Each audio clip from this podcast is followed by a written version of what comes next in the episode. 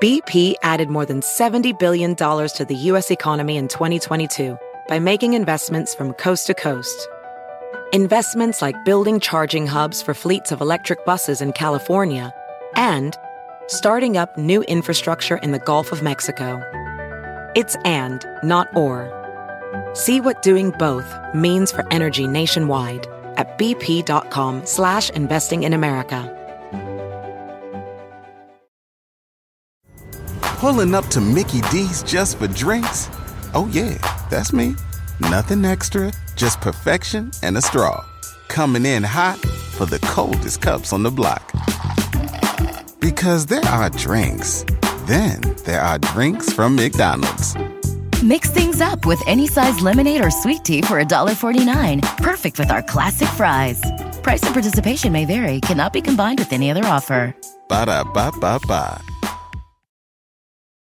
Yeah, what's up? It's your boy Joel Ortiz, and I want everybody to make sure that they subscribe and download the podcast, Library Rap, the hip hop interviews with Tim Einenkel. Yo, Tim, I hope all is well. You my guy. I know these interviews are not interviews, they're actually conversations, and I appreciate them all. Yeah. Hey, what's up, everybody? This is Ice T. I want you to do something for me. Make sure you download and subscribe Library Rap, the hip hop interviews with Tim Einenkel. It is official. All right. Stop playing. Download and subscribe. Library Rap, the hip hop interviews with Tim Einenkel. It's cold.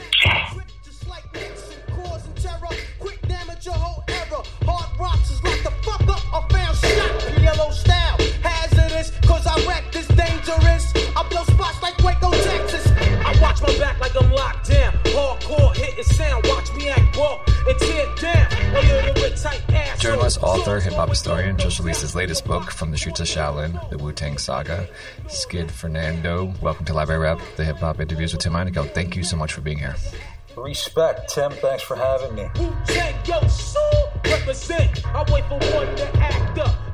Thanks. So I want to start from um, of the beginning, not not the beginning beginning of the book, but the first chapter of your book, and uh, you you know you're you're telling the story of Wu Tang, but you start off with a much earlier date, and that's uh, August 11, 1973. Why did you decide to start on this date and kind of like retell the story of the birth of hip hop? I think it's important to understand, first of all, you know, where hip hop came from and and it's it, really its humble origins, you know. So August 11, 1973 is kind of the date that a lot of uh, hip hop historians agree upon as like being the first date that her, it was definitely the first day that Kool Herc threw his first party in the Bronx at 1520 Sedgwick Ave. And that kind of marks the birth of the art form because that's when he debuted, you know, this new thing that he that he had kind of come up with called break beats. And you know, I'm, I'm not going to retell that story again here because it's, it's it's in the book and it's pretty well documented. But you know, there was a lot of DJs at the time. There's a lot of people kind of talking over records at the time. You know, this is not this is not like something new, but what Herc brought to the table was the breakbeat, and that's that's so important for the history and evolution of hip hop. You know, because he was basically he was basically isolating the you know the the climax of the song. You know, where the where the rhythm went crazy, and he was going back and forth on the turn. He was, you know, he was getting two copies of the, of the same record and going back and forth between the turntables, basically making an extended mix of that. And because, you know, that what that allowed was people to actually start rhyming over the beat. And to me, that's the birth of hip hop because you know you have you have people rapping over records as far back as Pigmeat Markham, you know, here Come the Judge, and even even way before that, you could you know in my first book, The New Beats, exploring the music, culture, and attitudes of hip hop, which came out in 1994. I go into all of that stuff. You know, I go into the African griots.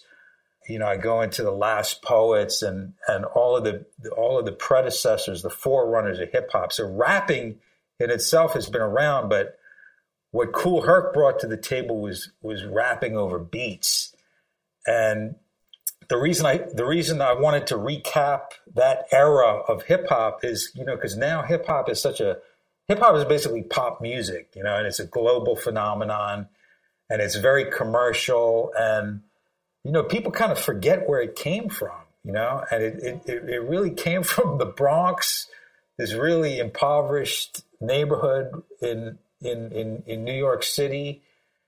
And it, it's amazing. It's still amazing to me that it just spread out from there and it spread like wildfire. And if not for this man, Kool Herc and his his MC Coke La Rock, you know, we wouldn't we wouldn't be talking about this right now. And to me, Wu Tang um, represents the bridge between the, that era, the old that we call the old school, the old school era, and what is happening now. You know, and to me, Wu Tang was like the first, was not the first Renaissance, but was one of the. They, they, they, they came in with the renaissance of hip hop, you know, a rebirth of hip hop, a rebirth of that original concept. I would say that I would say that Run DMC was probably the first renaissance of hip hop, you know, from from the old school era of you know Grandmaster Flash and Cold Crush, where it was more about kind of routines and and rapping over disco breaks and and um, you know Run DMC brought in the first renaissance of hip hop. It's just like it's ba- they basically just brought in the straight beats and straight lyrics over beats, and they changed the style too. It was more like you know they dressed like drug dealers, they dressed like street dudes compared to like you know Grandmaster Flash and them who were and Melle Mel who were like you know, entertainers. They were more into the showmanship of it, you know, wearing these outfits and like crazy, you know, like Daniel Boone caps and, and leathers and ballys and shit like that. You know, Run DMC kind of brought in the first renaissance of the stripped down beats and the leather jackets and Adidas, you know, looking like the drug dealers on the on their block. And then Wu Tang, you know, brought in the next renaissance of hip hop, and it was a powerful renaissance in the 90s because in the early 90s you had the the, the, the major labels taking over rap and and that's when we got um, we got phenomenon like Vanilla Ice, you know, and Ice Ice Baby and MC Hammer and Young MC. This was like pop rap, you know. It was it was necessary because you know that was when rap was first. That was when rap was on the top of the charts and selling platinum records, and it broke through into the mainstream, but it wasn't reflecting the culture. You know, uh, you know, there's there's hip hop culture, and then there's rap music. You know, and and you know you got to distinguish between the two. So to me, I had to recap that that old school era just to just to put people in the mindset of look this is where it came from. You know, it might be it might be pop music now, but this is this was underground shit. You know, this was like only people in this neighborhood knew about this shit back then. And actually, Wu Tang had a connection to the to the Bronx, to the South Bronx, because GZA, who's like the elder dude in Wu Tang, you know, his father used to live in um, Soundview Projects. So when GZA was just like a, a tween, when he was like 11, 12, 13, he was exposed to all that original hip hop that was going on in the Bronx. And then eventually he brings his cousin Robert Diggs and exposes him to it. And Robert Diggs, who became the RZA, he was, you know that that changed his life, you know. And and then they they introduced their other cousin, Rusty Rusty Jones, Russell Tyrone Jones, who became Old Dirty Bastard. So I think it, I think it's important to connect these guys to the source, you know, because they they they they saw what was going down. They were kids and they were influenced by it, and they and they basically updated the original formula of hip hop to a new era in the '90s. And now we know, you know, now we know the '90s is another kind of formative period in hip hop, the boom the boom bap era. You know, people people call it the golden age of hip hop even though when I was coming up, the golden age to me was like 86 to 88, you know, when you had like Eric B. and Rakim, KRS One, Public Enemy, Eric, uh, EPMD. To me that was like the first golden age, and to me the '90s is like the second golden age. So, and and because I want to go back to actually I want to go back to '93, right? Uh, you, you you write uh, quote everything from New York's Forbidden Borough, the original nine man collective hits kids like a Scud missile with Enter the Wu Tang, 36 Chambers. Take us back to take us back to '93. What did you what did you know about Staten Island's hip hop scene at the time? I mean, what did you end up learning about it that maybe you just weren't familiar with? And then, how long do you think? You know, we always talk about like artifact. You know, like El Da Sensei from the Art- Artifacts uh, talked about. I know different state, but you know, he talked about how like when he they used to come to New York, they used to hide the fact that they were from Jersey, right? Uh-huh. Uh, was that kind of the the same deal in, with Wu Tang having to hide?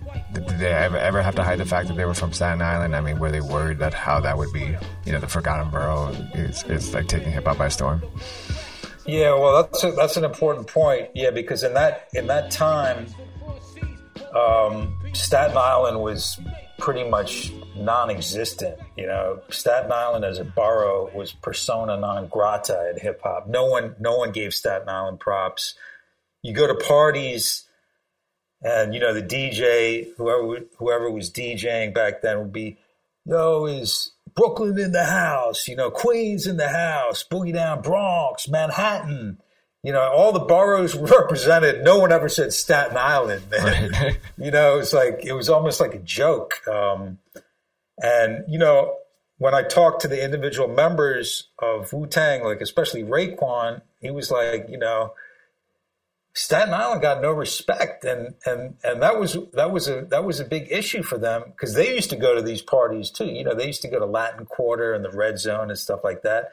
And imagine imagine like and and you know Staten Island was well represented in those parties too because like he used he used to he, he said like a hundred dudes used to take the ferry over when they were teenagers to go to like the red zone and latin quarter union square all these all these uh, you know hip hop venues that are that were formative but obviously they're not around anymore.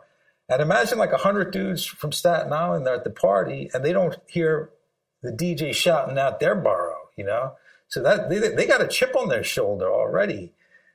So I think that was really important to them at the time. And, you know, I had, you know, I had been, I'm, I'm, oh, sorry about that. I had moved out to New York, um, in, in 91. And, you know, I, one of the first things I did when I, when I moved to New York was just go to the South Bronx and just walk around, you know, just like kind of get lost and walk around just to just to see what this just to get the feel of the neighborhood and to, and to feel what the streets were like cuz to me that was like Oz, you know, because I had heard about the South Bronx and all these records, you know, but to actually see it and feel it was like a whole different thing. And you know, eventually I made it out to Queens, I made it out to Brooklyn, you know what? I never bothered to get on the ferry and go out to Staten Island because what the hell was in Staten Island? You know, it had the it had the reputation back then of just being a place where the mob lived, you know, and a, and a, like in a big Italian neighborhood. And you know, I, I, I had no I had no desire to go out there, you know. So, um, it, it, that was that was that was really the case back then, you know. Like Staten Island you know now we you know now we know knowing our history that like the force mds came from out there but they were even though they started out hip hop they they went more into r&b and I, I one group that that was representing staten island at the time which was like 91 92 was the umcs i don't know if you remember that group. I think they were signed to jive. And um, they were more of like a kind of more of a kind of a poppy group. Even though those guys knew Wu Tang at the time, they knew RZA and them, and you know RZA shouts them out and everything. But they weren't, um, you know, they didn't really they didn't really play up the Staten Island roots either, you know. So uh, I can totally see why El Da Sensei and those guys from Jersey would be like that too, because you know Jersey wasn't getting that kind of respect either until until probably Naughty by Nature broke through, you know. And then you had like Poor Righteous Teachers, you had Apache, you had all, the whole flavor unit was pretty much from Jersey, you know, like Lakim Shabazz and all those all those people, Queen Latifah. But um, yeah, it was it, that was very that was very important back then where you came from, and obviously Brooklyn got the most respect, you know, because Brooklyn was like Brooklyn was pretty hard back then, you know, like you went to parties and it was always Brooklyn who was acting up and starting fights and stuff like that. You know, and Queens obviously has, you know, Run DMC, LL Cool J, Marley Marl, and the Juice Crew. So they were well represented. And um, it, it really took Wu Tang to put Staten Island on the map. And, you know, I talk about that first, um, their record release party at Webster Hall in Manhattan and no one no one even really at the time even though protect your neck had been been banging in new york for about a year no one really kind of knew what the wu-tang looked like and then you show up at this record release party and there's like a there's freaking 100 dudes on stage. So you know they brought half of park hill with them. They brought half of stapleton with them. And they, and you didn't, and you still didn't know who was in the group until people started rhyming you know? So that's how that's how hungry staten island was at the time. You know it's like RZA talks about it. You know, it's like he felt like these guys were in the dungeon, and then they finally got let loose, and you know, they just came out with all this energy and power. You know, and they and they they made people know who Staten Island was after that. You know, Shaolin. You know, you write about how each of the members had this incredible entrepreneurial spirit and you know in each of them right and from like uh-huh. as kids to obviously you see them now to now uh, but what is it about the Wu Tang story being, or Wu Tang, the group, and it was being being birthed out of Staten Island versus the other boroughs that makes this story particularly so, so I think so special uh, in, in regards to a New York story, but also a hip hop story. I think because because stat because of the geography of the place. Staten Island is an island, you know, and as an island, they're kind of isolated. You know, to their credit, all the guys in Wu Tang used to leave Staten Island a lot. You know, so like especially RZA, he was all over, he was all over town. He was in the Bronx, he was in Brooklyn. He was he spent enough time in Times Square watching all the kung fu flicks and stuff. And the same thing with the other guys uh, in the, in their era, because there was really nothing going on in Staten Island. There were no parties there, except like house parties. They had to they had to travel to experience hip hop. Okay, so they had to go to the other boroughs, experience hip hop, and then they brought it back to Staten Island. And because Staten Island was so isolated, they kind of developed hip hop you know, amongst themselves. And um, they, you know, it, they, it kind of, it kind of, it kind of, it kind of grew and developed. It's like, it's like when I went to Cuba, I, I recently went to Cuba, you know, and when you, when you go to Cuba, one of one of the things that Cuba is famous for, Havana, is like all these car, American cars from the 1950s, and it's amazing that they have all these cars there from the 50s. But if you know if you know the history of Cuba and everything, when the when the embargo and the blockade started, that was like right during the 50s. So no, so basically after the 50s, everything got shut off, and there was no other type of cars coming in and it's kind of the same thing with Staten Island. You know, it's kind of like uh, like the first time I went out there, it was like going back in time. You know, it's like everything is everything is kind of a throwback in Staten Island. It's uh, it's almost like suburban in a way, but it's everything is well preserved there, and like time kind of stands still. You know, so I think that is really important because even though the Wu Tang guys were having were getting influenced by stuff that was going on in other boroughs, they brought it back to Staten Island, and they had time to work on their craft, which was rhyming, emceeing, which was making beats. They had time to work on that craft for years without any disturbance, you know? And it's just like, I think RZA said in his book, it's like, you know, it's like King Kong, you know, could only have developed on an island because there's no other influences, you know, and so King Kong grew. And it's, it's like the same thing with, with Staten Island because it's isolated and because you have to really make an effort to get there, there's not a lot of things coming in. So these guys, even though, were, though they were influenced by hip hop, they had a t- they had that time and space to develop their craft amongst themselves, you know, and that was so important because um, they were neighborhood stars before any of us ever knew about them, you know, and that was so important because a lot of groups in hip hop, you know, they they you know, hip hop is a young person's game, and a lot of these guys are teenagers when they get into it, and they'll get signed to a major and put out an album, and then that's like the last you hear about them, you know. But but Wu Tang had time to just learn and grow and develop, and you know, RZA probably had like tons of beats by the time you know Wu Tang matured and got signed to a label. So that's why in the years following that, you know, we had so many different albums coming from this man. You know, we had like, we had, um, you know, Method's album, ODB's album, Raekwon's album, GZA's album, and they all sound different because RZA is sitting on all this material that he's been developing for years, and he's been developing his style for years.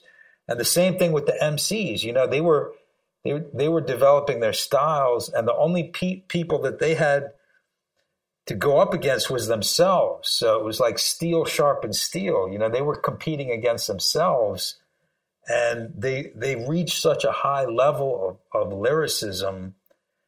And you know, when when it was finally time to birth the Wu Tang, we were all just blown away by what they had because because of that island mentality and because of the time and the years that they spent perfecting their craft. Uh, Ghostface spits on the opening track of Bring the Ruckus uh, off Wu Tang's debut album. Uh, Ghostface has a blast of uh, My clock burst, leaving a hearse. I did worse. I come rough, jump like an elephant tusk. Your head rush, fly like Egyptian musk. Oh shit, Wu-Tang clear um, and you think about the members of this group, and, and you know, there's there's there's nine of them, right? Um, uh, so you imagine that any of these members could be, you know, could have started off the track, um, the opening track of their album. Uh, what's this for you? What's what's the significance of Ghostface doing so?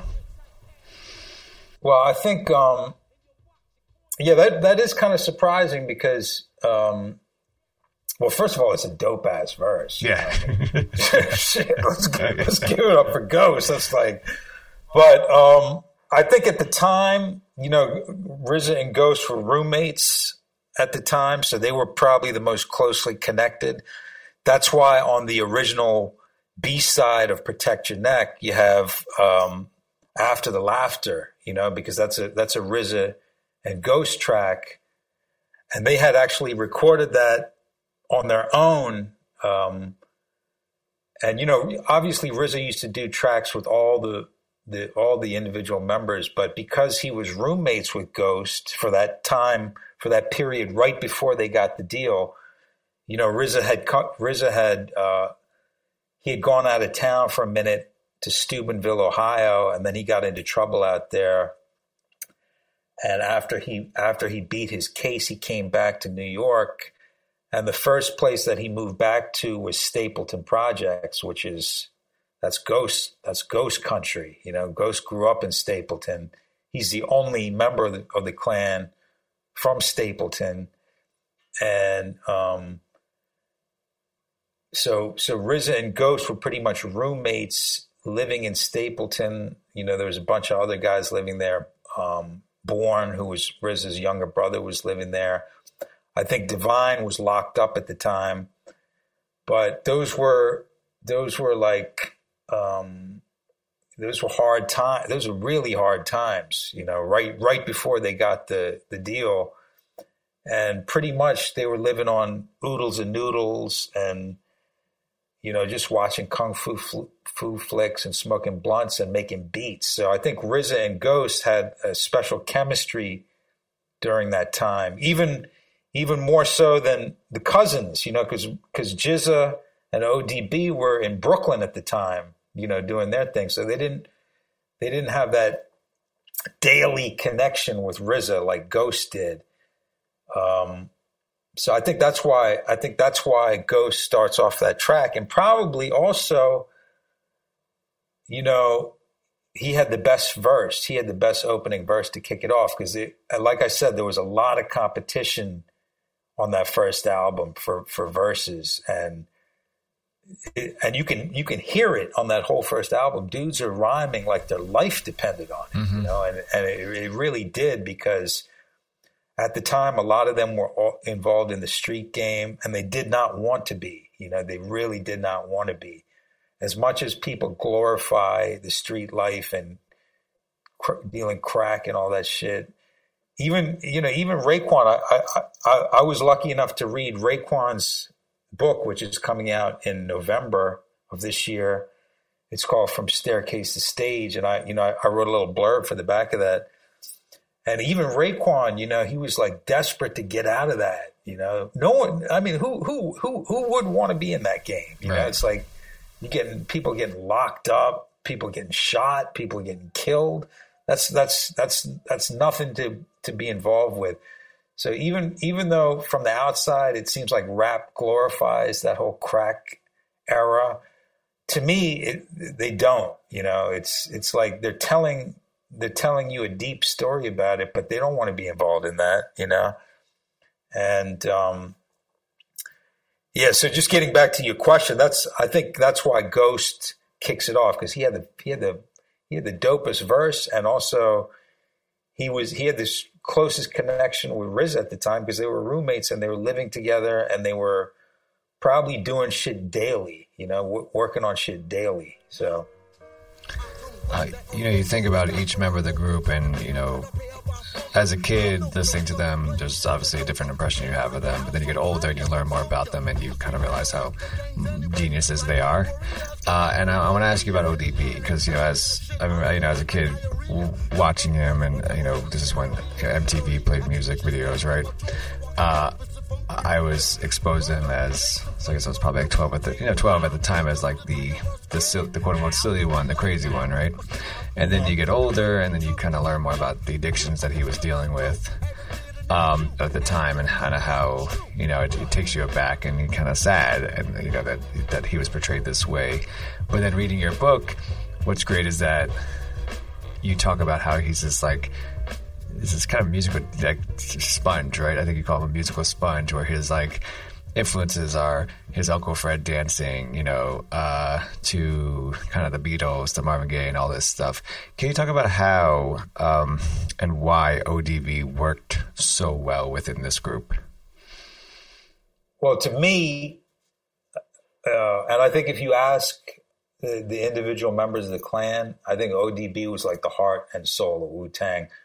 I think if I think if you had to have one member who represented the whole Wu Tang and what they stand for, it would be Old Dirty Bastard, you know. And he was he was crazy before he got into substances. You know, he was he was crazy from birth. You know, if you talk to his if you talk to his family, I, I, I spoke a lot to his older brother Ramsey Jones, who's a who's a very cool cat, and you know he gave me a lot of perspective on ODB growing up.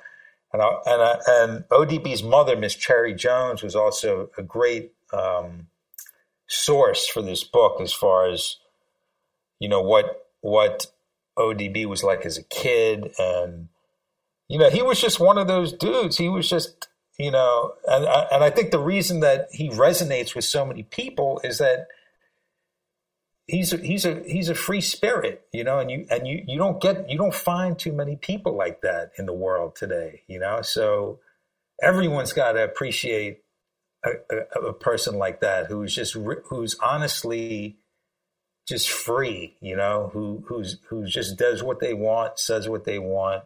He's not he's he's never out to hurt other people, the only person he really hurt was himself in the in the end, you know. But um, you know, um, he was he was all he was always the guy. Even even when you look at old Wu Tang um, footage on YouTube and stuff like that, from even like before they were signed, there's some there's some there's some really great stuff on YouTube of like ODB boot, beatboxing for RZA and stuff like that. And you know, also the the funny thing about ODB is as ghetto as he kind of portrayed himself, he was also the guy who who probably had the most normal family life, you know, which I kind of go into in the book. He was he was one of the only dudes who came from a two parent family, you know, where both the, both his parents worked, you know, even though they were on public assistance for some for part of the time, both his parents were, you know, worked. You know, he had all his brothers and sisters. You know, he had brothers and sisters. It was it, it seemed like a really good family life, you know, and um, Mr. William Jones Sr.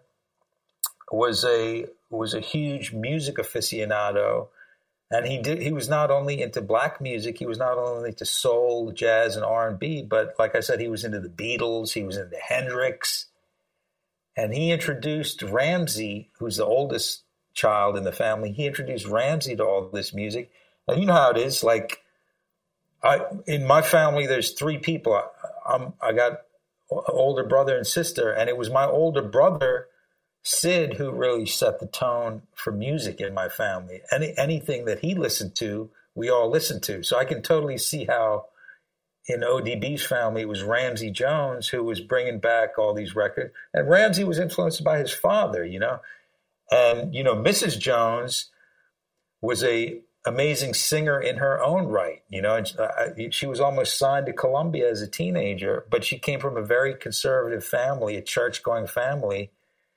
And, you know, her mother wouldn't have it, you know, so, but yet they, they grew up in this musical household, you know, they were singing church songs and then, you know, you had the the influence of of Mr. Jones Senior. Then you had the influence of Ramsey Jones, who was the first kid in the family to go out to Greenwich Village and go go to all those record stores that they used to have back in the day, like Bleecker Bob's and stuff like that, and bring back stuff.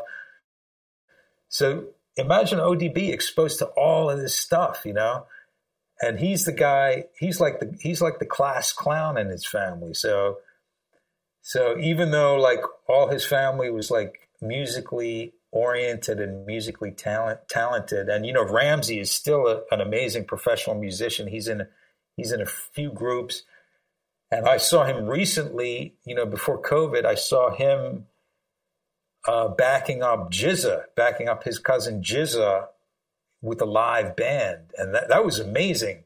They did Liquid Swords live, and that was amazing, man. They did all the samples and everything live.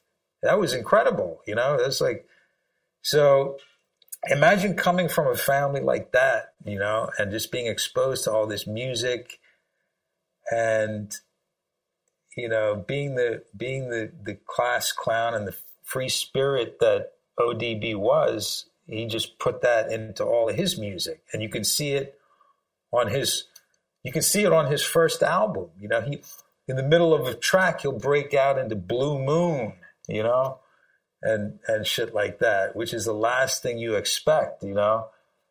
So um, yeah, I mean, I, I, I could talk about Dirty for days because he's just he's just an he's just an incredible character, but. I think what really resonates with people is just that free spirit because all of us, you know, all of us are so kind of programmed and constricted by society and what you're supposed to do and what you're you cannot and cannot can and cannot say in public and stuff like that. All of us are all of us are under that, you know, but Dirty was not. You know, he had he had no rules and no editing and and even amongst the clan, you know, it's like when they lost Dirty, I think like I saw Ghost in an interview and Ghost was like, "Yeah, that's like losing a leg. You know, that's like that's a that's a huge thing for for them to say. You know, that's because like you you, you got to stand on your legs. You know, and if you don't have your legs, you have no support. So that's that's a huge thing for for the guys to acknowledge about Dirty too. And he was un, he was you couldn't control a dude like that, which is like another thing, you know. And to me, that's to me that's that's Wu Tang all the way because it's like unpredictable you know, the witty, unpredictable talent and natural game. ODB embodies that phrase, you know, down to every atom in his body. Um, the the producer, you know, executive uh, Dante Ross, I think has a great quote in your book, and he quotes he, about ODB. He says he was a brilliant mind before substances took real control of him. He was one of the most creative minds. He really understood himself as an artist, and all in all that madness, he gets portrayed as a buffoon sometimes. And I think that's like it's easier to think of him as a buffoon than someone who was really creative and under, understood himself as an artist. Um, from your interviews with his family and, and kind of knowing him as well, uh, what, what, what was what, what, was his ODB's thoughts about how the media had portrayed him, and uh, did he care much? I mean, you know, there's the story about how you know he took the the the drive in the limo, right, uh, MTV to pick up his uh, food stamps, and but then you talk about how like that actually help increase sales of his album and you know ended to a the track fantasy track with Mariah Carey and stuff like that. So what was his thoughts about how the media was portraying him? Well, you know, I don't want to I don't want to speak for Dirty or, or, trying to get into his mind, mm-hmm. but I would say that Dirty was very aware of everything that was going on, and it's like sometimes. Um, you know when you're when you're given this reputation as a as a crazy guy, as a madman, you kind of run with it. And and one example that I'll, I will give is a man who's very much like Dirty in, in many ways, and he he just recently passed as well. And, and his name is Lee Scratch Perry. Mm-hmm. You might be familiar with him because he was he's one of the uh, he's he's another like one of the amazing creative geniuses behind reggae. Right. You know? he, he he taught Bob Marley how to sing basically, and he was, and he's and also Perry was like, you know, one of the architects and innovators of dub. You know, which is like the foundation of reggae. It's the foundation of hip hop too. And Lee Perry was also one of these guys who's who's who's thought of as just crazy because you know at one point he burned down his studio, the Black Ark, and uh, by the way, he did that because he, there was all these people hanging out. Then he was like he was like tired of it. He was like, let's get rid of these people. But the point I want to make is that sometimes when you're when you're given this crazy uh, reputation, you kind of run with it you know? And it doesn't happen. It doesn't help when you're abusing cocaine and abusing alcohol. That doesn't really help, you know? It's like that kind of feeds into the frenzy. But I think in the I think in the early days, especially like on his first album, and you know, I I read Buddha Monk's book. Buddha Buddha Monk was was Dirty's kind of best friend from the neighborhood and kind of like right hand man. And he talks a lot about the making of that first ODB album. And he was there pretty much every step of the way, you know. And he, I, I quote some of some of his stuff in the book about how you know Dirty would be off doing something, you know, messing with some girls or something, and he'd call in, and he'd ask to hear the track that they were working on, and he would make tweaks over the phone. So this guy, you know, this guy knew exactly what was going on and you know also the stunt that he pulled with uh, MTV, mm-hmm. you know, mm-hmm. taking a limo to pick up his his welfare check or his his his food stamps. You know, I mean, what a brilliant what a brilliant idea, and it worked. You know, it got him so much attention. People who really knew Dirty, obviously his cousins knew him, RZA and GZA. Obviously, the clan knew him. Obviously, Dante Ross knew him really well. People who really knew him well knew that he was this super smart, intelligent guy. Uh, at the same time, he's a free spirit, and you know everyone's calling him crazy and and weird, and you know you kind of you kind of you kind of run with that. You know the ego kind of likes that and kind of runs with it. And the problem is, uh, you know, o- ODB had created this character, Old Dirty Bastard, and at a certain point, he became that character, you know? And that's one of the downsides of um, ego, of, you know, substance abuse. But, you know, I, I, I didn't want to get, I didn't want to try to get into his mind because, mm-hmm. to be honest, I have, I have never interviewed Dirty Bastard. I've met him several times and I've interacted him with him several times but we never sat down for a face to face interview. He's the only guy in the clan that I never interviewed face to face, but I've had numerous run ins with him, usually on the street, because I, I used to live in Brooklyn. I used to live not too far from his grandmother's place. And I, I, can I can say about three, four times that I ran into him on the street just alone and just kicked it with him for a while, you know? Right. And, and it's just like just just like just funny funny instances, you know, funny instances. I can tell you one time I was at the Source Awards, the first Source Awards, and I happened to have two uh, all access passes, and they were hanging on a lanyards around my neck. And I was backstage, and there was Old Dirty, and I was like, "Yo, what's up, man?" And I was like, um, yo, I live, I was like, yo, I live like um, right near your grandmother on Putnam. He was like, word. And then he sees these two lanyards around my neck and he was like, yo, dog, let me get one of those. I got, I got people that I got to try to get in and they ain't letting me in. Let, can I get one of those? And I was like, I was like, for sure, man. And I gave one, I gave him one of my lanyards, to, you know, to get one of his people in. And he was just like so appreciative. It was like, oh, peace, oh, peace, brother. I was like, and I, I, I called him Ason at the time. I was like, no problem, Ason. Anything, you, any, anytime, brother. And you know, that's a, that, that's the type of guy he was. Like, even though he was, even though he was like crazy, you know, he had this reputation and this kind of image of being crazy. If you if you talk to him one on one, he was a completely cool guy, completely down to earth, and um, you know, I've heard that I've heard that from so many people, like, and especially like people in Brooklyn. You know, he used to he used to stop his BMW at traffic lights, get out, and just go hand out money to people. You know, because he loved his he loved his community. He loved Brooklyn. He was like a he was like the number one Brooklyn representative.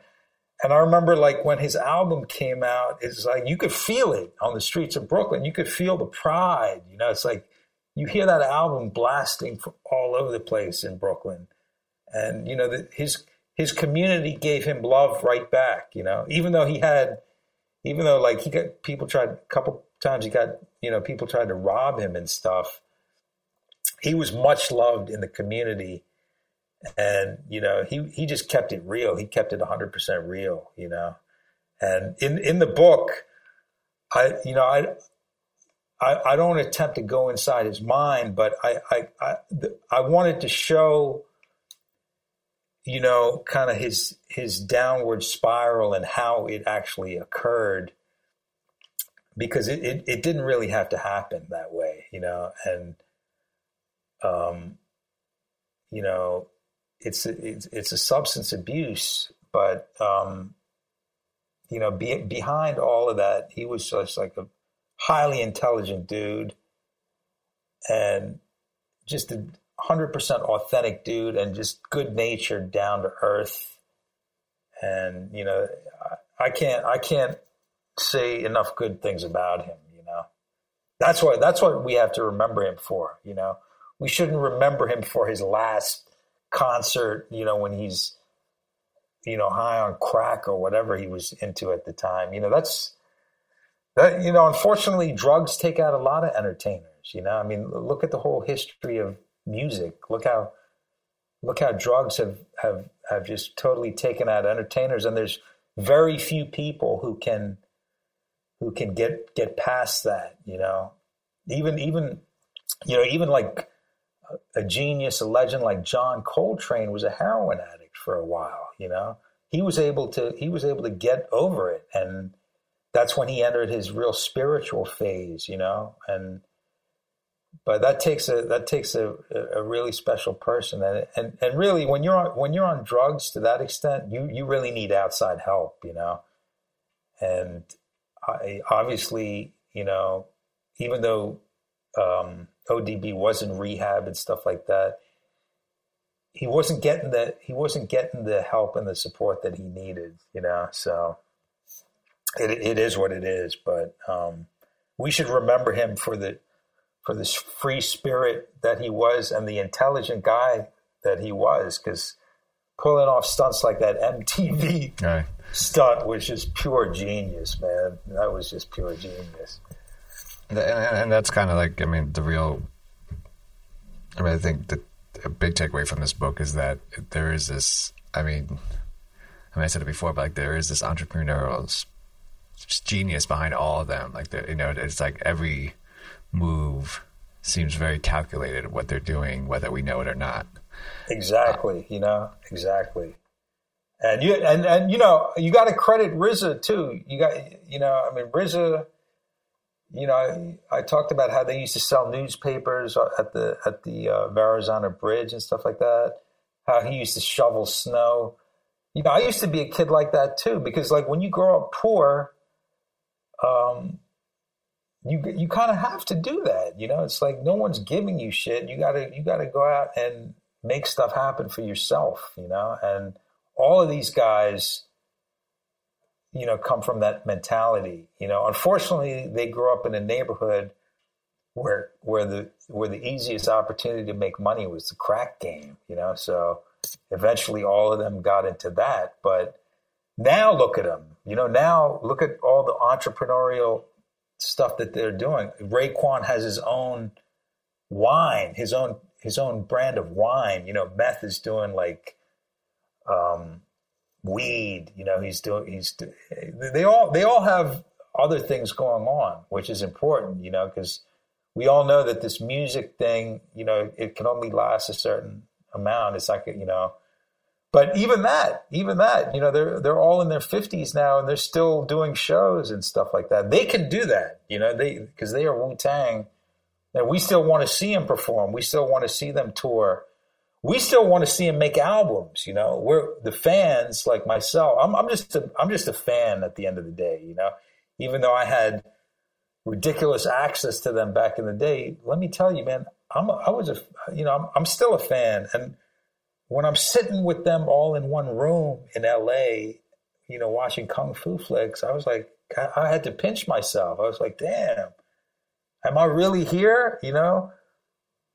Um, because because because you when you're around them like that, they're just real down to earth brothers, and you know it's not. It, this was back. This was back in the day, back in the nineties. You know, I, I, don't know how they are now. Maybe they're maybe maybe it's gone to their heads and stuff like that. But um, they're all all really down to earth and very cool people to be hanging out with, and the type of dude that you would want to type of dudes that you would want to have a beer with, you know, and just kick it. So I was just lucky to be that fan who had that extra access, and that's why I went into journalism in the first place, just to meet all the people that I wanted to meet, you know, because I'm I'm really into music, and you know, journalism has allowed me to do that, you know respect. The decks on the sex, the rebel, I make more noise than heavy metal. The way I make the crowd go wild. Sit back, relax, won't smile. Ray got it going on, pal. Call me the rap assassinator. Rhymes rugged and built like Schwarzenegger. And I'ma get mad deep like a threat. Blow up your project, then take all your assets. Cause I came to shake the frame in half with the thoughts that bomb shit like math. So if you wanna try to flip, yo, flip on the next man. Cause I'll grab the clip and hit you with 16 shots and more. I got BP added more than $70 billion to the U.S. economy in 2022. Investments like acquiring America's largest biogas producer, Archaea Energy, and starting up new infrastructure in the Gulf of Mexico. It's and, not or. See what doing both means for energy nationwide at bp.com slash investing in America. Pulling up to Mickey D's just for drinks? Oh yeah, that's me. Nothing extra, just perfection and a straw. Coming in hot for the coldest cups on the block. Because there are drinks. Then there are drinks from McDonald's. Mix things up with any size lemonade or sweet tea for $1.49. Perfect with our classic fries. Price and participation may vary, cannot be combined with any other offer. Ba da ba ba ba.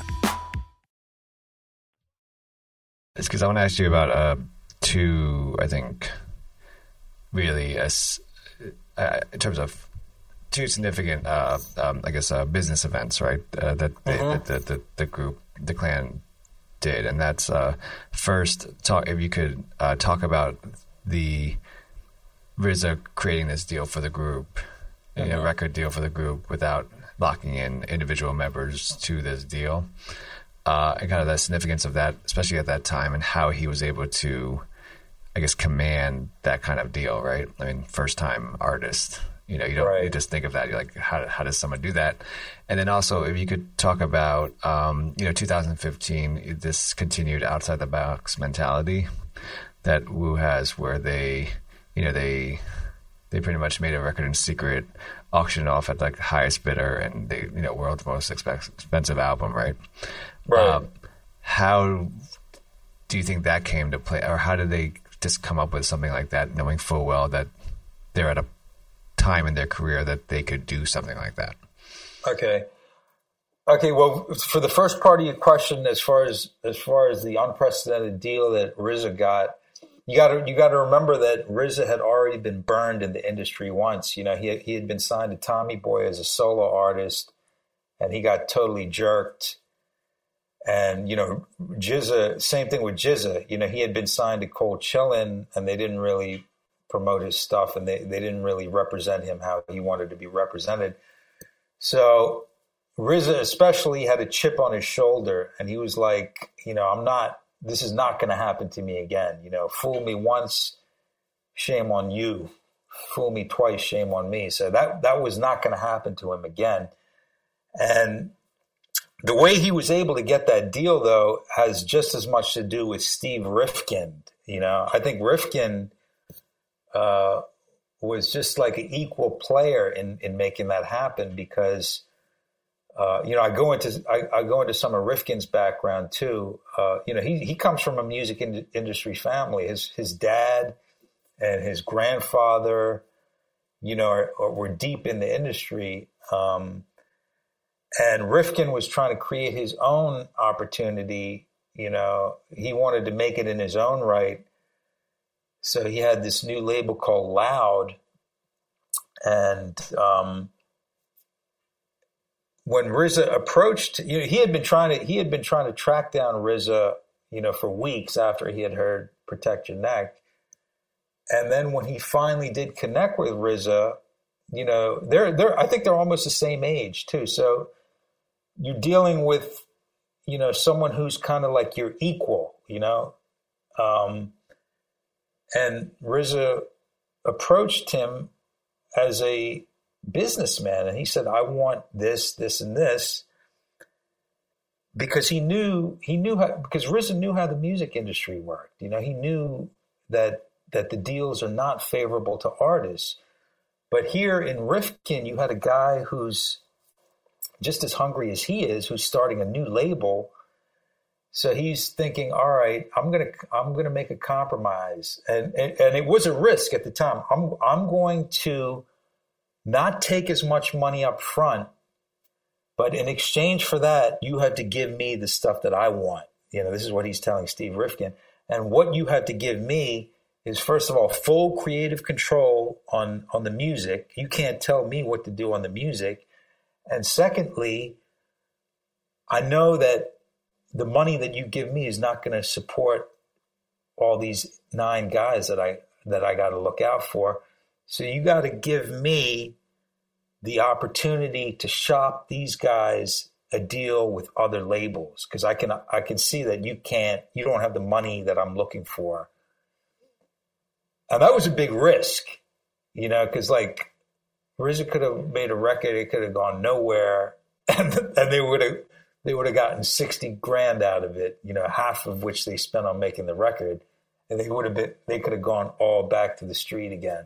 So that was a big risk he took, but at the same time, he knew he knew the talent that he was sitting on. You know, he knew what he had. He was operating from his position of power.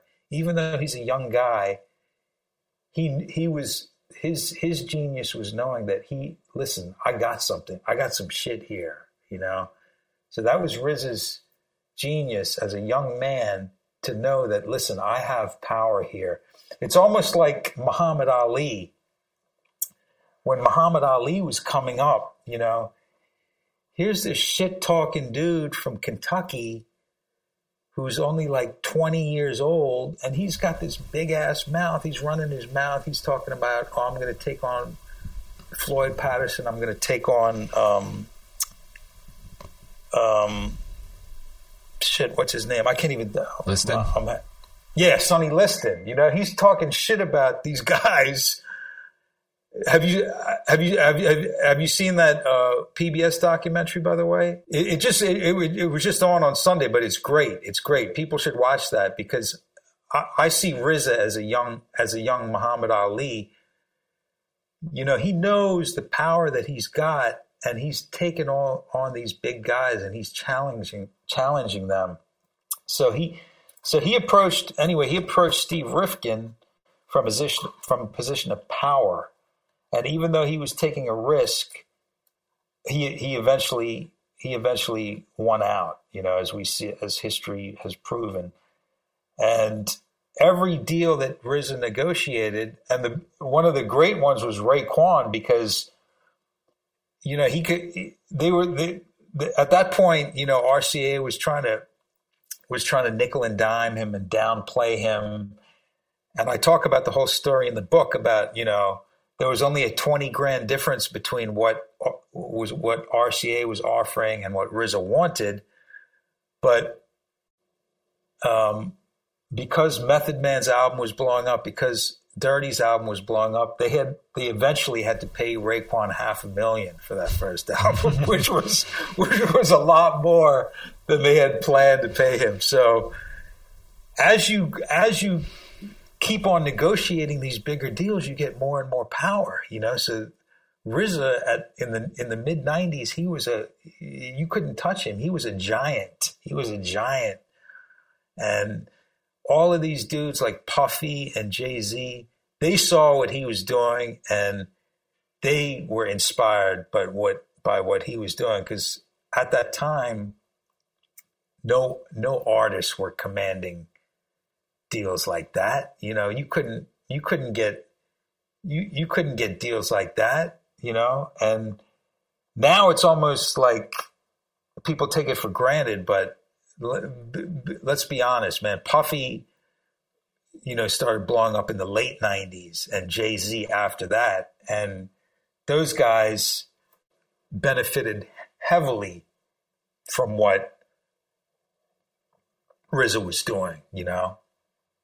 And you know, a contemporary of RZA was is Dr. Dre. You know, Dr. Dre, same thing. You know, he's he know he knows the power that he has, and he he he you know he's been able to parlay that power into some serious deals. You know, and now let's now if you want to jump to 2015 with this with this one-off Wu-Tang album, Once Upon a Time in Shaolin, that was another masterful stroke by yeah. RZA, you know, because he didn't really have to do anything because, um, you know, this guy Cilvaringz kind of spearheaded the whole project, and it was kind of it was kind of Cilvaringz' whole idea to begin with, you know, for this one-off idea, and it's a, it is a brilliant idea, you know, to sell music like like fine art, you know, like mm-hmm. to sell an album as if it's a Basquiat piece, you know, or or or Rembrandt, or you know. Um, but you know, RZA had this relationship with Cilvaringz, which I go into in the book. And, you know, Cilvaringz eventually ends up going on tour with RZA, you know, when RZA was doing Bobby Digital, the solo thing. And Cilvaringz opened up for RZA on that tour. So they, be, you know, they became um, they became friends and they became tight. So that you know, Cilvaringz is t- is talking about all these ideas he's got, and one of them was for that one-off album. And I think it's a brilliant idea. I wish, I just wish RZA had produced the album, you know, because at the end of the day, Cilvaringz is the guy who who who, who, who produced off all the beats on that album, and that's why all the clan is kind of mad at him because he kind of kept it secretive from them too. You know, he didn't he didn't really tell them what this was going to be for, and then it all came out after the fact. But the way that they um, the way that they that they marketed that album was just um, you know they they auctioned it off and uh, it's a it's an incredible story. And I think um, you know there's a book about that that there's a book about that whole incident, and it just goes to show, you know, even like years later, the power that Wu Tang has in in the in this industry. I mean, what other group? Could auction off one of their albums for two million dollars, you know, to the highest bidder. I don't think any I don't think even Dr. Dre could pull that off, you know, and he's probably the only guy on that level of the music and the business who could pull something like that off. And, you know, um, Wu Tang was able to do that. And I just wish that, you know, like I said, that RZA had produced that album because then, you know, it would be, I think the, fa- especially the fans would be so much more, um, amped about it. And you know, there's nothing preventing Wu Tang right now from get, getting together and making an album with RZA producing the beats and doing like a throwback style album. You know, I don't know what's I don't know what's pre- preventing them. Well, I'll tell you what's preventing them now because they all now have individual management. And you know, when it gets into the money of the shit, it's all it's all messed up. You know, it's like even even even getting together for the smallest thing. Now they got like nine different managers that they that have to come together and you know negotiate stuff. Where before it was just Wu Tang management, which was divine. You know, I guess that didn't work out for the guys, so they had to get you know they they had to they had to break away, but artistically speaking, there's nothing that is preventing Wu Tang from doing another album the way the fans would like it done. You know, with RZA handling most of the production because I know he's I know he's got beats. I know he's got tons of material. You know, even from back in the day, um, he he wouldn't even have to do new stuff. Imagine, imagine him you know, imagine if Wu Tang did an album of, imagine if like RZA found like a, a, a box, a shoebox of floppy disks that he had done in like 95 that no one's ever heard. Because let me tell you, every time I've been with RZA and he plays me beats, I've never heard any of those. Uh, well, I've heard some, but I, a lot of that stuff I've never heard on Wu Tang albums. And that shit is just like, that shit is just like, whoa. That's just like, if, if, if, if people could hear that shit, like vintage Wu Tang shit, that's it would be over. You know, it would be over. So they could do that. They could do that right now. You know, and RZA, if you're listening, man, guys, if you're listening, man, this is uh, you know this is what the fans want, man. Why don't you guys do it? You could, you could, you could, you wouldn't have to sell one-off copies. You could sell millions of copies of that record. People, People said his brain was infected by devils. My father would come home. He'd forget about the killings. He wasn't scared of the Shogun, but the Shogun was scared of him. Maybe that was the problem. Then, one night, the Shogun sent his ninja spies to our house. They were supposed to kill my father, but they didn't.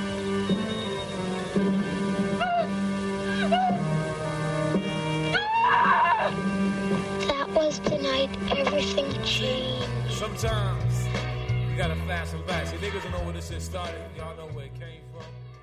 Saying we're gonna take back to the source. BP added more than $70 billion to the U.S. economy in 2022 by making investments from coast to coast. Investments like building charging hubs for fleets of electric buses in California and starting up new infrastructure in the Gulf of Mexico. It's and, not or. See what doing both means for energy nationwide at bp.com slash investing in America. Pulling up to Mickey D's just for drinks? Oh, yeah, that's me. Nothing extra, just perfection and a straw. Coming in hot for the coldest cups on the block. Because there are drinks, then there are drinks from McDonald's. Mix things up with any size lemonade or sweet tea for $1.49. Perfect with our classic fries. Price and participation may vary, cannot be combined with any other offer. Ba da ba ba ba.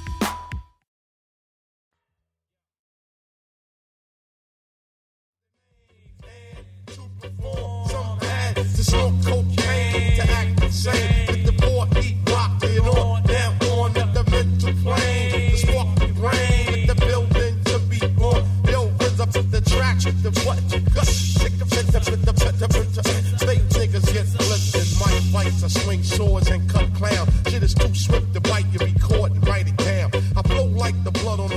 on a murder scene. Like a syringe on some wild out shit to insert Uh, vein. you you've uh, you've obviously have had these incredible opportunities to um, and you talk about it you know sit in sit in sit in studio sessions while the mem- individual members are making albums and uh, you know it's like I always like to ask the artist like if you could be a fly in the wall at like a setting uh, you know of a record wh- where would you like what album would you want to be on or you know or, or listen to being made?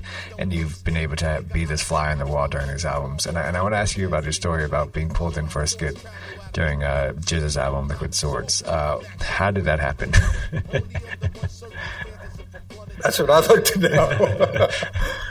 um, well, first of all, um,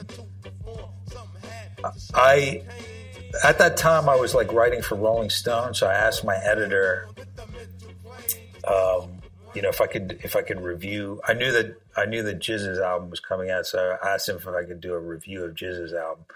So just just that excuse, you know, to write a review about an album I parlayed into spending like several days with Wu Tang while they were while they were working on that album.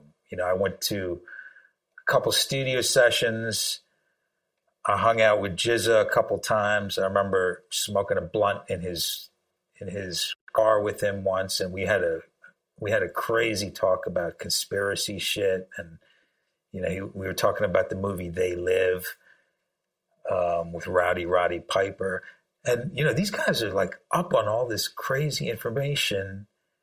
I think the first time I ever heard about the Illuminati was from GZA, you know, and this was before Illuminati was such a common word, a common thing in hip hop. But anyway, I was writing for Rolling Stone, so I parlayed, you know, I parlayed doing a review into basically spending several days with them. And one of those days happened to be the mastering session when they're finally putting the whole album together. The mastering session is where basically you take all the finished tracks and you equalize them, you get them all sounding nice and crisp. And that's the last step before it's sent off to the pressing plant. So that, that night, it happened to be um, it would happen to be myself, RZA, GZA, Killah Priest, Masta Killa, and Dreddy Kruger in the mastering suite at Sterling Sound in Manhattan, and um, they had they had they had um, you know finished mastering or they I think yeah I, I think they had finished actually mastering the tracks.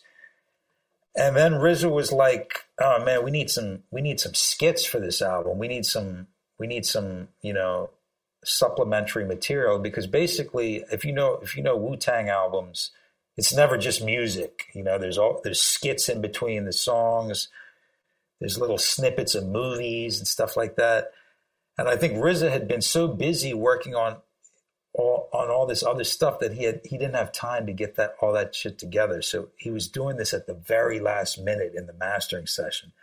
So the first thing he does is send out the studio engineer out to the Deuce, which is Times Square, to get this movie, uh, Shogun Assassin, on on VHS. I had never seen the movie.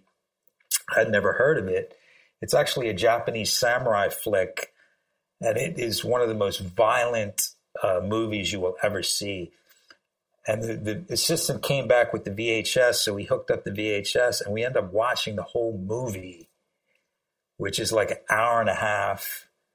And you know, mean, meanwhile, they're paying, um, they're paying for for the for the room. You know, it, it costs three hundred fifty dollars an hour to even be in this room, and meanwhile, they're watching this whole freaking kung fu movie, which I know they had seen many times before. And it's just like it's like I said, the only thing that was missing with was the popcorn. Everyone was kind of like sprawled out on the couches, and they're like laughing at these things, and it's just like over the top violence. I was like, damn, this shit is like so over the top violent. It's like you. It's like it's like the guy, the main character, the samurai, cuts off someone's head with this with one swipe of his sword and it's like a fountain of blood spurting. You know, it's like shh. And um, that's where they that's where they got all of the, the snippets for Liquid Swords. The, the little kid talking that was the son of the samurai. You know, when my father was young, when I was young, my father was a samurai. All of those snippets came from that movie. So anyway, we finished watching the movie. Uh, then we pull out. You, we it took it took longer than an hour and a half to watch the movie because when RZA sees a snippet that he likes, he stops the movie. You know, we rewind it, we record it from VHS into the into the mastering guy's DAT or whatever. So it took probably like three hours to watch the movie. Then after that, he's like, "Oh man, we still we need some we need some more skits for this album," and um, you know, I'm, I'm sitting there the whole time. I'm just, I'm just, I'm just like a fly on the wall. I'm watching the whole shit. These guys are not paying any attention to me. I'm just, you know, kind of watching. And then he was like, and then he, and then RZA remembered that I had been on a skit on the Gravediggaz because I was friends with Prince Paul at the time. Um, in fact, you know, back then I used to run an independent label called Word Sound, and I had put out Prince Paul's first solo album called Psychoanalysis, which was basically instrumental album of beats and skits. And so that's how I got to be friends with Prince Paul. And then when Prince Paul was doing Gravediggaz, he called me and he invited me to come down to Firehouse because he needed me to read this part for a skit. So I played the crooked lawyer on a song called Diary of a Madman from Gravediggaz's first album. And that was actually the first time I had met RZA in the flesh. I had spoken to RZA on the phone before, but that was the first time I actually met him. So he was there when I recorded that skit from Diary of a Madman. I, I was playing the crooked lawyer. I was like, yo, fellas, the judge is my uncle. He'll take the insanity plea, don't worry. So RZA remembered me from that time. And then when we're when he's when he's in this mastering session for Liquid Swords, he's like, yo, we need to do some skits and he was like, "Skiz, I want you to play. I, w- I want you to. I want you to play a, a drug dealer. Just follow my lead." And I was like, "All right, what am I supposed to say?" He said, "Just say like, just follow my lead. Just you know, just just say, do you have the cash and all that shit?" And so we, so RZA's got the portable DAT, and he's acting out this this drug deal, and um I play this drug dealer called Mr. Greco, and this is on the skit that precedes Killah Hills 10304. Um, so Riz is like, um, yeah, Mr. Greco, um, which is me. And I'm like, do you have the cash, $20,000? And Riz is like, yeah, yeah, we got the cash. We know cash rules everything around this motherfucker. And basically, um, in the skit, if you listen to the album, um, you know, it's a drug deal going bad. Like one of one of Greco's people has like sold him out, and Riz is like acting out this skit, and all the other guys are around him: Masta Killa, Killah Priest, Dreddy Kruger. I don't think GZA was there at the time, so like they're all crowding around me, and RZA grabs me by the neck, and he's like, you know, he's like screaming at me, and he's like, you, you your friend Don and Rodriguez is singing his ass, ass off like a fucking bird. He's screaming at me, and all the other guys are like crowding around me, and I and I, I literally at that point thought that I was going to get punched or something because I didn't know these guys. You know, I didn't. You know, I didn't know these other guys. I knew RZA and GZA. I didn't. I didn't know the only. I knew Masta Killa by reputation because he was in the news for punching out a friend of mine, Cheo Coker, who was a journalist who had written an article about Wu Tang in rap pages, and Masta Killa didn't like the artwork that had accompanied that album, the article. So he approached Cheo, and Cheo had nothing to do with it, but Cheo got a black eye out of it, you know. So I had heard about Masta Killa, but I had never met him. And here's this like silent dude you know, he's he's like never said a word the whole time, and now he's like all up in my face, and Riz is like grabbing me by the neck, and literally, I literally thought that I was going to get beat up, and let me tell you, I you know nothing happened. We uh, we just we we recorded the skit in one take, and that was it. And I, I didn't even know it was going to even come out on the album because uh, I would have wanted to do it again because I didn't really I didn't really like my accent. I was like trying to put on a foreign accent and I didn't really like it. Um, but it appeared on the final album, which is like wow. And let me tell you, later that night, that that mastering session went on for hours, and I heard because I had a friend who worked at Sterling Sound, this guy John Ward, and I heard that like later that night when Wu Tang were leaving, like the there was some there was a problem with the elevator, and Masta Killa ends up punching out the security guard at Sterling Sound because the elevator didn't show up on time. So I, I feel like I do, I feel like I dodged a bullet that night, and I had a I, I had a good story to tell. You know, after that, and I, I didn't really tell people this. I, you know, I told a few of my friends about that. So you know, this story didn't really come out till now, but it's all peace. You know, it's like every time I see Masta Killa, he's he always like looks, smiles at me. He's like, "Oh, Mr. Greco." So we, it's like you know, we always have that kind of inside joke, you know. And it was, you know, it was a fun thing to do, and it was like, to me, it, it just kind of shows how Wu Tang operates, you know, like the the level of creativity that they operate on. Basically, anything goes, and you know, with RZA, anything goes, and you know, eh, nothing is out of limits, you know, and it's like they, the, the, that's, that's, that's like the level of creativity that they operate on. And shit is spontaneous, you know, shit, accidents happen and that's all a part of, of how they operate, you know?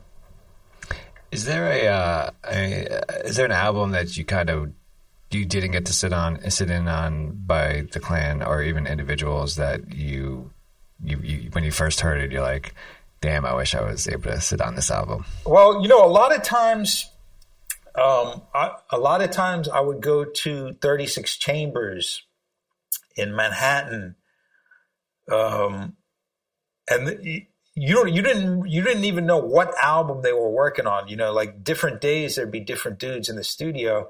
I don't think I ever, uh, I don't think I ever sat in on one of Ghost's tracks on that on um, Iron Man. Yeah, because you know, like Ghost was in prison for half that time.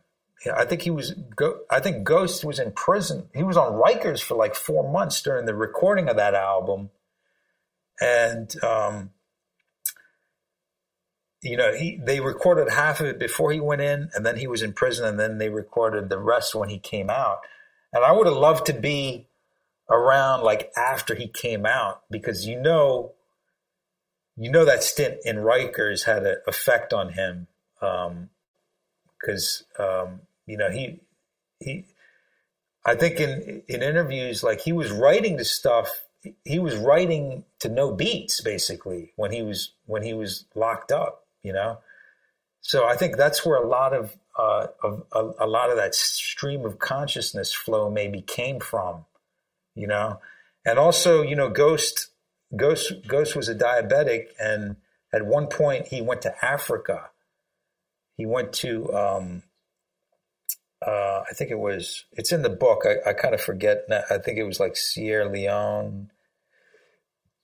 But he went to Africa to to see a a bush doctor and you know to get to get some natural cure for the diabetes. And once again, when he was in Africa, he didn't have he didn't have like a boom box to write to, you know, so he was just he was just freestyling basically poetry and I think that's where he developed this crazy, insane stream of consciousness flows. Because to me, ghost lyrics are, are like the most inscrutable of all of the clan. You know, it's like you're trying to figure out what he's talking about. And, you know, sometimes it makes sense, sometimes it doesn't, you know, but it all sounds it all sounds dope, you know. Whatever he's talking about, it all sounds dope and um, I think that's you know that's an album that I would loved to be on. I would loved to be around during Dirty's album, that first album, because because even even RZA wasn't around for much of that. You know, he kind of he kind of let Dirty do his thing, and Dirty took like two years to, to to to work on that album. You know, but you get a lot of you get a lot of information from Buddha Monk, who was around for the making of that, you know. But man, that must have been a crazy album to to be working on, you know, because I remember, um, you know, at one point, Dirty's wife is comes into the vocal booth, and and he he he gets her to recreate argument that they had, you know, about groupies calling the house. So you know, it's, it's just crazy, like the stuff that they that you know their their their creative approach to recording albums is certainly unlike any other rapper or hip hop artist that I've ever been around. And I've been I've been in the studio with plenty of artists. You know, I've been in the studio with plenty of artists. I was around for Mobb Deep's the infamous album. I was I was up in Unique when they were recording that album you know, I've been I've been in the studio with Busta Rhymes, who's who's an incredible artist to see to see how he works and how he operates, and um, so I've been around for I've, you know I've been around for plenty of studio sessions, um, EPMD, um, but I've never seen dudes operate like Wu Tang. I've never seen dudes operate like that, and the dedication. And you know, especially when they had, you know, they had they had a few different um, iterations of 36 chambers, and one one was when they had the Wu Mansion in New Jersey, and that was when they could basically work 24 7 365 you know they didn't have to pay for studio time or anything. And i remember being in there once and like I, I, had a video camera. And I was like crawling around behind the, the, the, board, and I was getting like dirty looks from Meth, who was like writing his rhyme, and I was filming Raekwon while he was in the while he was in the vocal booth, and Raekwon was like, "Oh, niggas got." Video cameras now and shit. You know, I, I was always like very self conscious because I, I don't like to draw attention to myself when I'm around people, especially when they're creating, you know. So I try to kind of fade into the background, but um, uh, when it, when you have a video camera, it's kind of hard to do that. And I wish I had a video camera more during that time because I could have I could have captured some incredible shit. I was I, have been in the studio with RZA and Bjork. Holy shit! Wow, that was like some incredible shit. I, and you know, I didn't I didn't really talk about a lot of that stuff in the book, you know, because um, I don't even know what happened to that stuff that RZA did with Bjork, if it even came out. But my man Scotty Hard was the engineer for that session, so that's why I was able to get in there. But I do remember that um, they had the New York Philharmonic string section in there, and RZA was getting them to play some of the violin lines that he had played on keyboard, and that was hilarious to watch RZA directing the New York Philharmonic string section. Man, that was some hilarious shit, you know. But um, yeah, I mean, um, I'm, I'm, I'm, I'm just, I'm just lucky to, to have been around, and um, I hope I communicated some of that in the book because part section two of the book which is Bring the Ruckus, I go in depth on all the first round of solo albums. And, you know, through through the majority of the book, I tried to keep myself out of it because I, I, I hate to read stuff. You know, that was kind of big in the that was a big thing in the source back in the day. Like the the journalists would always put themselves in the article, and it was like, oh, look at me, I'm smoking a blunt with Snoop Dogg on the on the bus and stuff. And you know, I, I did that to a certain extent, but I didn't like to do that. You know, especially with this book, I wanted to keep myself out of it because I'm not trying to big up myself. I wanted to show what these guys were doing. But hopefully, I I I communicated some of that flavor of what it's like to be in the studio with them without putting myself in it. I, I told that GZA story just in the preface. That's the only time in the book that I use first person. But for the rest of the book, I pretty much kept myself out of it, you know. Um, even though I was kind of like the omniscient narrator throughout throughout the whole book, you know, because I want I want I want the book to read like a story, like a page turner novel that you don't want to put down, you know. Uh, I, it could have easily been like an oral history, but to me that would have been the lazy way out because you know, I already have like 100 pages of quotes from all the Wu Tang guys. I've interviewed all of them multiple times, and I, I could I could have just taken those quotes and you know kind of structured them. But to me, the the important part of the book is the context that I offer. You know, and the book is just is is, is as much about hip hop as it's as much about New York City as as Wu Tang. Wu Tang is almost like the the focus, but I talk about a lot of other stuff, you know, that's related to Wu Tang. I talk about the the history of the five percent nation, which is to me is like super interesting. You know, it's like how did this fringe group originate and how did they come to influence so many rappers, you know, and what is their philosophy all about, you know? And you know, I talked about the whole cocaine business, the whole crack industry, and like how, you know, how the how how that all originated, you know where it came from, and how that influenced hip hop, and you know what the movie Scarface had to do with it, you know, and I go deep into all the kung fu movies that influenced the Klan, and you know the philosophy, the you know I think one reason that I got along so well with RZA is because I'm I'm you know I I'm originally from Sri Lanka and um, I think seventy four percent of Sri Lankans are Buddhist, you know, and, and Buddhism is not a religion; it's really a philosophy, it's a way of life. And I think early on, I had told RZA that I'm Buddhist, you know, and he he was obviously very into Buddhism and just spirituality in general. And he was he was always anytime I saw him, he was always reading books about different things. And you know, you know, I, would, I, I spoke, I, I, would talk to him about Buddhism sometimes. Um, so I think that's why I had, I always had a good rapport with him.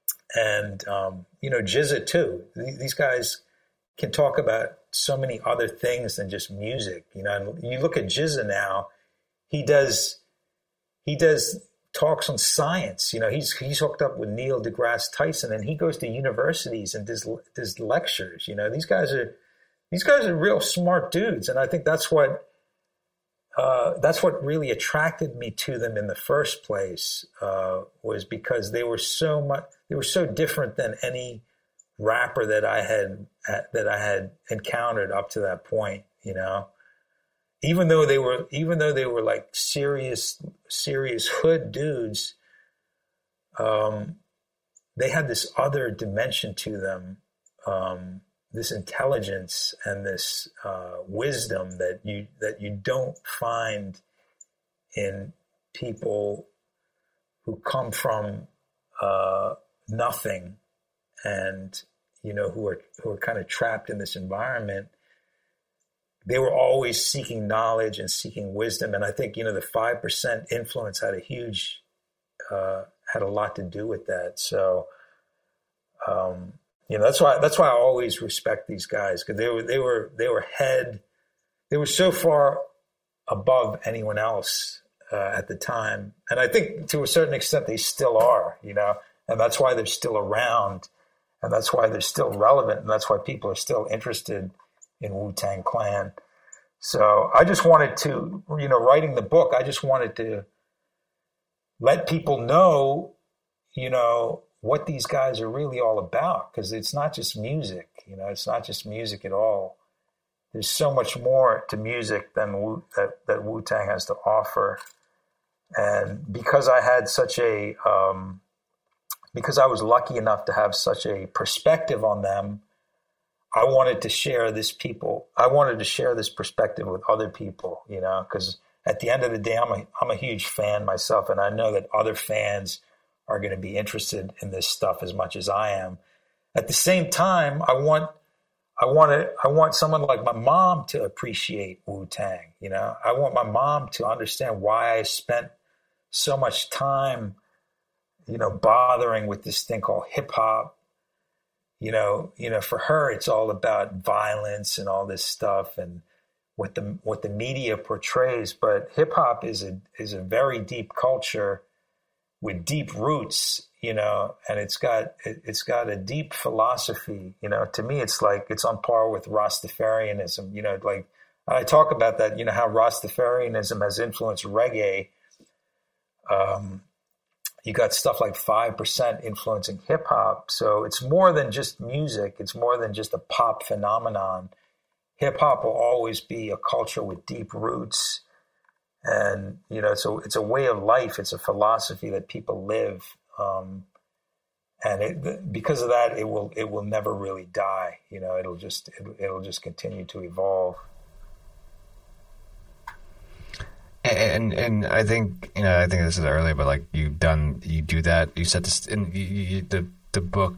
I feel I feel talking about each member's childhood and then going into you know going into the selling newspapers or shoveling snow and and essentially leaving like Brownsville right to um, right because because he didn't because like RZA was like I don't want to get robbed you know like you know like the idea that like well he was probably robbed you know like it kind of puts that line to be like, no, I mean these guys are, and there's a lot of guys that are trying to get out and trying to. They don't. They don't. They're not trying to. Go, they don't want to be part of the a, a gang life. Or they don't want to go around robbing people. They're trying to figure out ways to get out, and and then obviously reading up on, you know, how they've pretty much managed through the the music industry and, and expanded them themselves into other parts of other cultures or other other other forms of business, right? Uh, it's it's it's fascinating to it's it's it's, it's kind of those. I wish I had just like something like you know wires that I could connect to each member's brain and figure out how the hell they think because it'd be wonderful to to just understand how these guys think and and and and constantly thinking to to make something better for what they need. Exactly. You know, I, I wish I, I, wish I did too, because you know it's very difficult to get people to talk about um, their childhood and what they they came from, because there's a lot of trauma in the past. You know, um, and I think it's good. I think that's good.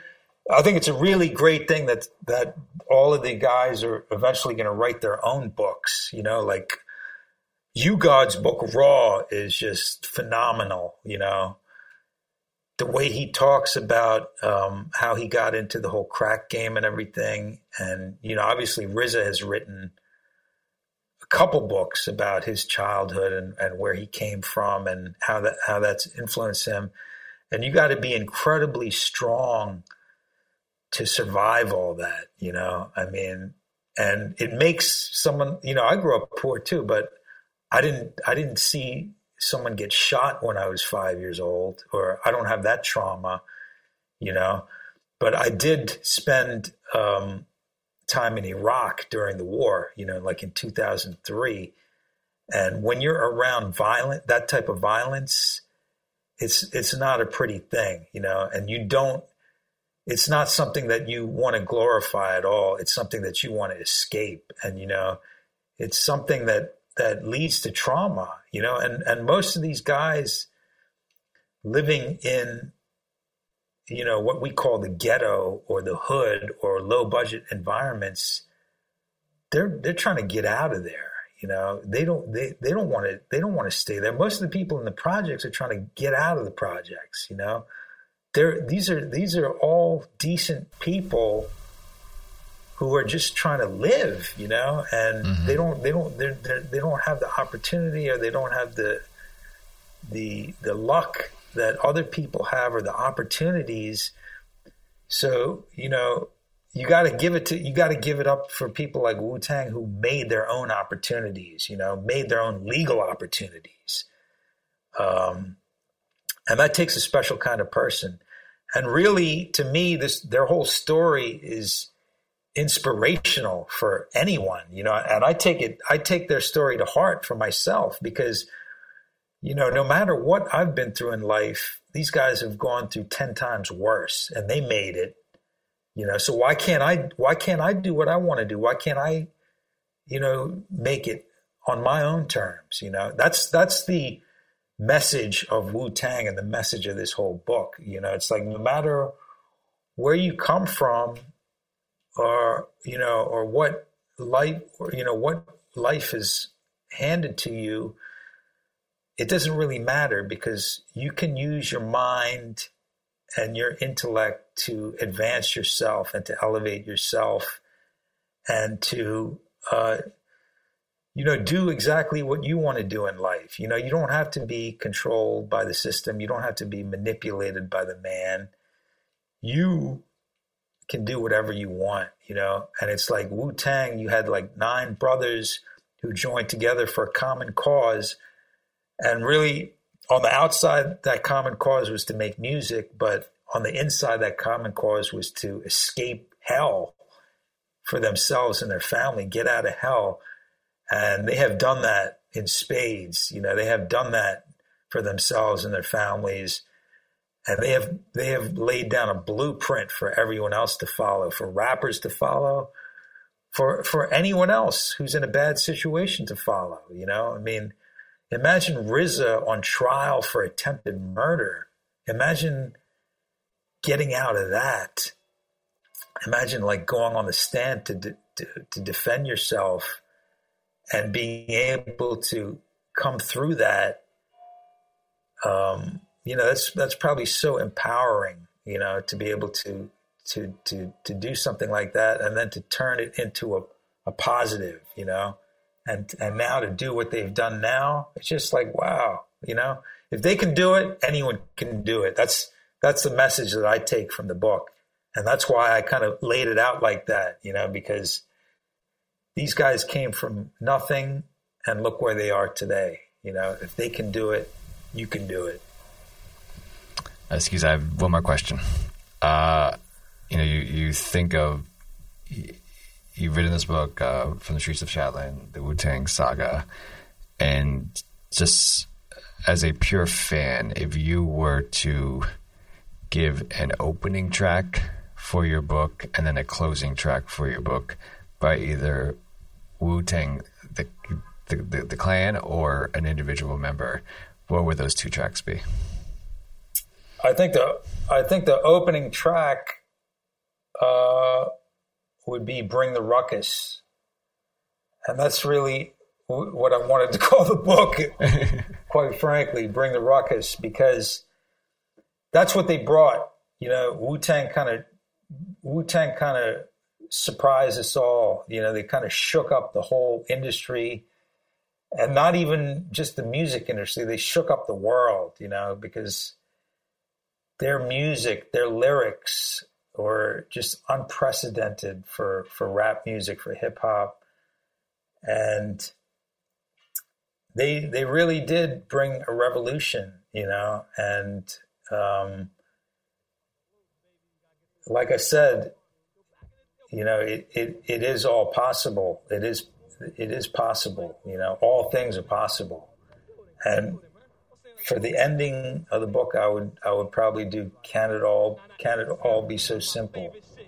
Because it because when when it, when it comes down to it, it really is it it really is that simple. You know, you just have to have an idea and be prepared to do whatever it takes to execute that idea, and you can manifest things out of thin air which is what Wu Tang has done. They've created a they created a movement. They created you know tangible things for themselves and their family, and their idea is is is an idea that's time has arrived. You know, it's like f all the bullshit, f all the excuses. You know, you can you have you as an individual have the power to achieve and attain what you want to do so let's all let's all focus on that and let's do it uh, the name of the book is From the Streets of Shaolin, the Wu Tang Saga. The author is Skiz Fernando. Uh, Skiz, thank you so much for being on Library Rock, the hip hop interviews with Tim Heinekel. I really appreciate your time. Hey, respect, Tim. Thanks for the, thanks for the venue. In Medina, yo, no doubt the guard got crazy clout, pushing a big joint from down south. So if you're filthy stacked up, better watch your back and duck, cause these fiends, they got it cracked up. Now my man from up north, now he got the law, as solid as a rock and crazy saw. No jokes, I'm not playing. Kid is folks, Desert Eagle is dick and put him in a yoke. And the note for sure, I got wreck and rip shot.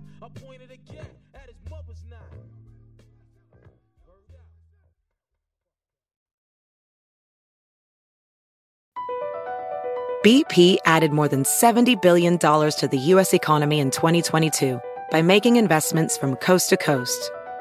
Investments like building charging hubs for fleets of electric buses in California and starting up new infrastructure in the Gulf of Mexico. It's and, not or. See what doing both means for energy nationwide at bp.com slash investing in America. Pulling up to Mickey D's just for drinks? Oh yeah, that's me. Nothing extra, just perfection and a straw. Coming in hot for the coldest cups on the block. Because there are drinks. Then there are drinks from McDonald's. Mix things up with any size lemonade or sweet tea for $1.49. Perfect with our classic fries. Price and participation may vary, cannot be combined with any other offer. Ba da ba ba ba.